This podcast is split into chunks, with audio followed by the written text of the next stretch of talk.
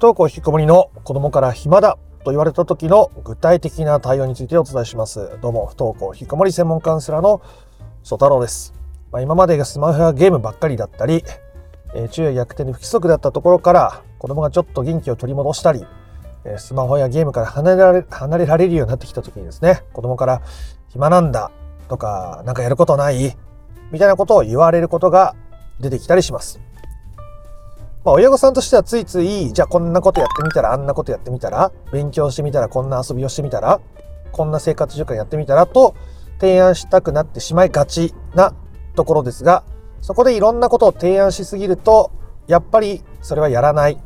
ということになったり、もういいやと相談されない。まあ、せっかく提案したのになんでこの子はやらないんだとがっかりしたり、また難しい状況になりやすいので、えー、今回はそうじゃない対応、具体的な対応についてお伝えしてまいりたいと思います。ということで、不登校引きこもりを本質的に解決していきたいぞという人は最後まで、えー、聞いてみてください。じゃあ具体的な対応、まず一つ目、超重要な部分ですけども、その暇だっていうことをね、こう否定的に捉えないってことが大事ですね。うん。暇だ。ね、なんか良くない、なんか、なんかやれることあるんじゃないのか、うん、なんかやった方がいいんじゃないのか、と思って関わっちゃうと、まあ、暇なことが良くないからこれやんなさいみたいな書かれ方になっちゃうと、またプレッシャーをかけることにどうしてもなりがちなので、需要的に関わるということがとても大事ですね。受け入れながら関わるということですね。まあ、具体的にどんな感じになるのかということをお伝えしておきたいと思いますけども、例えば子供が暇だとかなんかやることないって言ってきたときに、あ、あ今暇なんだ。うんうん。あ、そっかそっか。っていう感じですね。まあ、ニュアンスなんでかなり伝わりづらいと思いますけど、暇だっていうことを否定的に捉えてない、相手がそう感じているってことを認めたり受け入れるコミュニケーションがとっても大切だということですね。で、じゃあそれしたら、うん、提案していいのかな、うん、どうしたらいいんだろう？っていうことも出てくると思います。その前にやることがあるわけですね。そこでいきなり提案しても大体うまくいかないでしょう。ぜひやってみてください。で、もううまくいかない経験があったとか、今それで悩んでるって方は、あぜひ参考にしていただけたらなと思うわけですが、じゃあそれどういうことかっていうと、まず一つ目、親御さんが暇を満喫できているのかということですね。まあ、先ほどの話と重なるんですけど、あの、暇をちゃんと自分に作れてない親御さんっていうのは、暇であることを否定的に捉えていることが多いですね。ちょっとでも時間があったら家の中掃除しようとしてみたり、ちょっとでも時間あったらあれやんなきゃこれやんなきゃ仕事やってみたり、そうやって自分のことをせわしなく忙しくしているわけですね。暇は良くない。な、だったら少しでも生産的なことを、何か人の役に立ちそうなことを、周りから見られても恥ずかしくないようなことをしようとしてしまっていて、暇であることを自分に許せてないからこそ、子供に暇であると言われた時に、あんなことしたらこんなことしたらどうでしょうという話をしてしまうということですね。だからまず、暇を満喫しましょう。暇でいられることを自分に許せていますか？ね、えついつい仕事、家のことやっちゃうっていう人は、ね、例えば30分でもいいです。私はもう何もしない時間なんだと。ね、これは自分のためのプレゼントであり、自分のための、まあ、訓練なんだってあんま意気込んでやるのもあれですけど、まあ自分、そういう自分を試してみようと思ってトライしてみることをお勧めしますね。え最初は居心地が悪いかもしれません。本当に私こんなことしてる時間があるんだったら、なんかやった方がいい良いんじゃないかな、こんなことしてていいのかな、私、みたいな気持ちになる人もいらっしゃいますね。罪悪感が出てきたり、そんな気持ちになるかもしれません。そんな気持ちもまたあるがままに受け入れていくことによって、あなたは自分に暇を許すことがしやすくなっていくことでしょう。あなたが暇であってもいいし、忙しくしていてもいいと心から思えているとき、あなたはその忙しいと暇の間から自分にとって最も心地のいいバランスの良い選択肢を選べるようになっていくことでしょう。なのでまずは暇であるということを自分に許すというアプローチについてお伝えしましたね。では次のアプローチいってみましょう。そしたら次は暇であることではなくて自分の好きなことをその時間に費やしていきましょう。ね。親御さんが暇であることを自分に許容しながら、そして他者に許容しながら、自分の人生を満喫している。ね、友達とランチ行ったり、美容院行っちゃったり、洋服買っちゃったり、ね、なんか好きな趣味やってみちゃったり、えそういうことをしていく。あ、その時間は自分の好きに使っていいんだ。自分のやりたいことにトライしていいんだ。ね。というメッセージになります。子供に対して。でそれを子供に直接、え？時間があるんだったら好きなことやったらいいんだよっていうより100倍伝わりますね。親御さん自身が好きなことを我慢していたり、ね、自分に対してそれを許していないと子供もやりづらいんですね。やりづらい子供が多いです。なので、親御さんがそれを許す。自分に対してですね。ってことは結局有意義になるということです。そもそも暇だという子供に対して問題意識を感じている根っこにそういう問題があるから、こういうアプローチをお伝えしているわけですね。うん。ということで、どうでしょう？あなた暇だったら、どんなことをするか考えてみてください。どうしたいですか？好きに伝っていいんですよ。うん。で、周りの目が気になるっていう人もいると思います。ね親から何も言われず、旦那さんからも何も言われず、子供たちも何も言われない。としたら、どんなことしたいですか？その時間どんなことに使いたいですか？ね映画見に行ってもいいし、のんびりスーパー銭湯行ってもいいし、友達とゆっくりダラダラ電話してもいいし、何してもいいんですよ。あなたが暇を有効活用できている時、最も子供も暇を有効活用しやすくなります。そういう雰囲気がその近くに漂うからですね。言葉で言うより100倍効果があるということです。実際にこういうことをやっていくと、子供は暇を持て余せなくなってきますね。だって暇を持て余したっていいんだもん。持て余してもいいし、好きなことやってもいいし、まあ今日暇な日だなっていう日があってもいいわけですよ。で、親御さんがそれに、こう、目くじらを立てたり、えー、この子なんかやれることあるんじゃないのって思ったりしなくなる。その時に最も子供は自分らしく振る舞えているはずですし、自分らしく、うん、自分の人生を生きていくことができているわけですね。うん。だからこういうアプローチの順番が必要なんだということでございます。だって親御さんがですよ近くにいる人間がみんな暇だって別にいいよね暇な時だってあるよね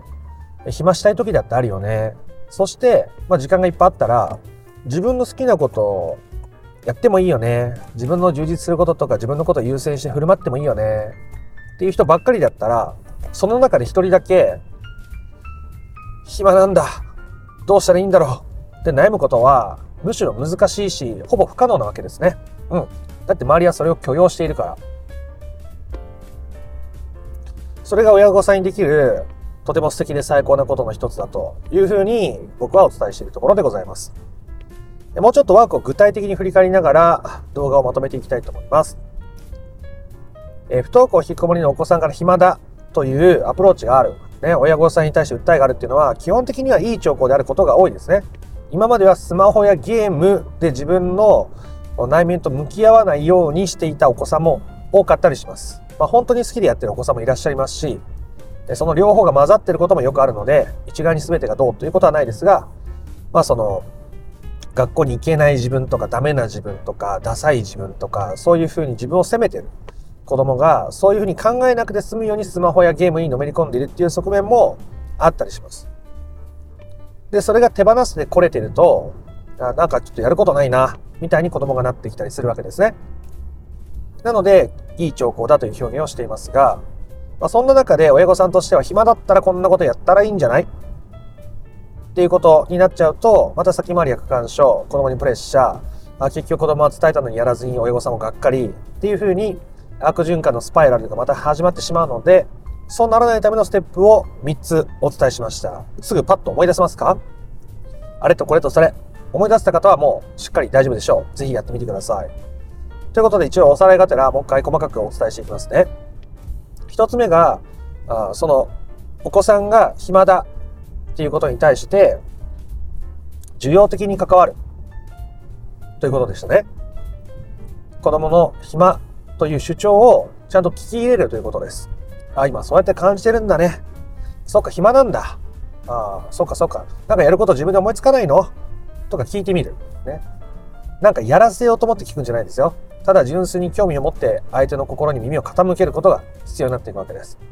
すると子供は、ああ、でも自分で考えてもなんかないんだよな。なんかいいことねえかな。とか言うかもしれません。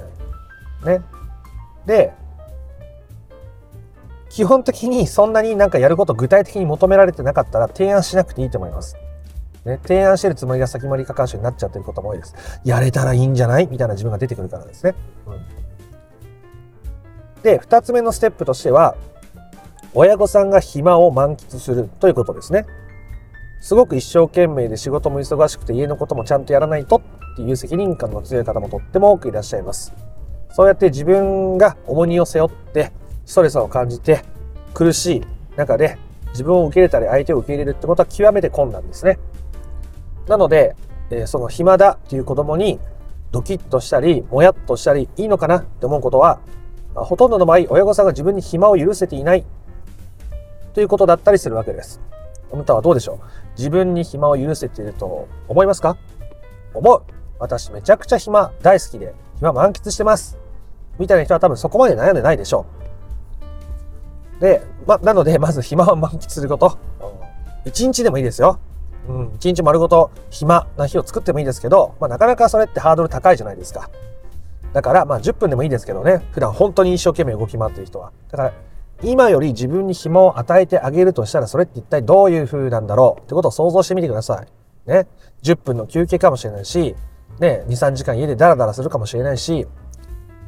自分にとっての暇を自分に与えるということをしてみましょう。今より自分に暇を与えてみるということにチャレンジしてみることですね。ええー、ダラダラするだけ暇にするだけなのに、やたらとハードルを高く感じてしまう人もいるでしょう。それだけあなたは自分に暇を許せていないということの証ですね。だから子供のことも受容できない。暇な私を受容できていないからでしたね。ええ。では次のステップ、最後のステップですね。えそしたらその暇を自分の好きな時間にどんどん使っちゃうということでした。ね。暇なのは良くないからどんどん自分の好きなことやろうみたいになっちゃうと、こうネガティブを塞いだポジティブみたいになっちゃって、え、また、こう暇なことに対してネガティブなね、意識が飛んでっちゃったりするので、まあ暇でもいいし、ポジティブでもいいと。ね、好きなことやってもいいと。この両方を自分に許容することがとっても大事ですよということで、最後のステップは、自分の好きなことをやっちゃおうということでした。どうでしょう？自分のために作った暇な時間を自分のためにまた今度充実した時間好きなことで使うと思ったらどんな風に思い浮かべますか？私もっとダラダラしたいっていう人は全然暇を持て余してゆっくり休んでください。それも素敵な過ごし方だと思います。私そんなに暇があったら友達とランチ行っちゃいたいな。洋服買いに行っちゃいたい。うん、こういう習い事行っちゃいたい。うん、その方が私に幸せだし、暇はそこそこでいいからこれぐらい動きたいな。私こういうことやりたい。ぜひやってください。ね、お子さんに対して自分の好きなことやっていいんだよっていう最高のメッセージになっていくはずですね。親御さんが自分の暇を自分のために使っていくということです。そうした取り組みの中で子供は暇でもいいし、自分の好きなことしてもいいんだ。暇のままでもいいし、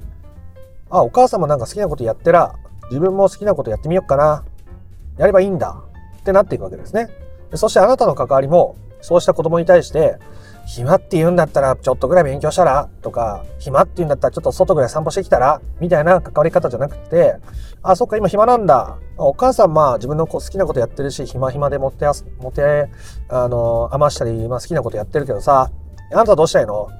あ今わかんないんだ。そっか、まあお母さんもわかんないな。まあなんかお母さんがやれることあったらやるけど、まあ、そのうち見つかるんじゃない？みたいないい感じにいられるわけですね。今の僕の声真似してもうまくいかないですよ。あなたがそういうマインド、スタンス、あり方になることに極めて重要な意義があるわけですね。で、そのためのステップを僕はお伝えしてるわけですから、表面だけ切り取ってもなかなかうまくいかないことは伝えておきたいと思います。やっぱり今回お伝えした通り、えー、他のとこでも伝えてますけど、子供のことで気になる部分があるっていうことは、どこか自分の中で許せていない部分とか、ビキネバに触れるからこそ、これじゃ良くないんじゃないかな。このままだと不安なんだなっていう気持ちがどうしても出てきているわけですね。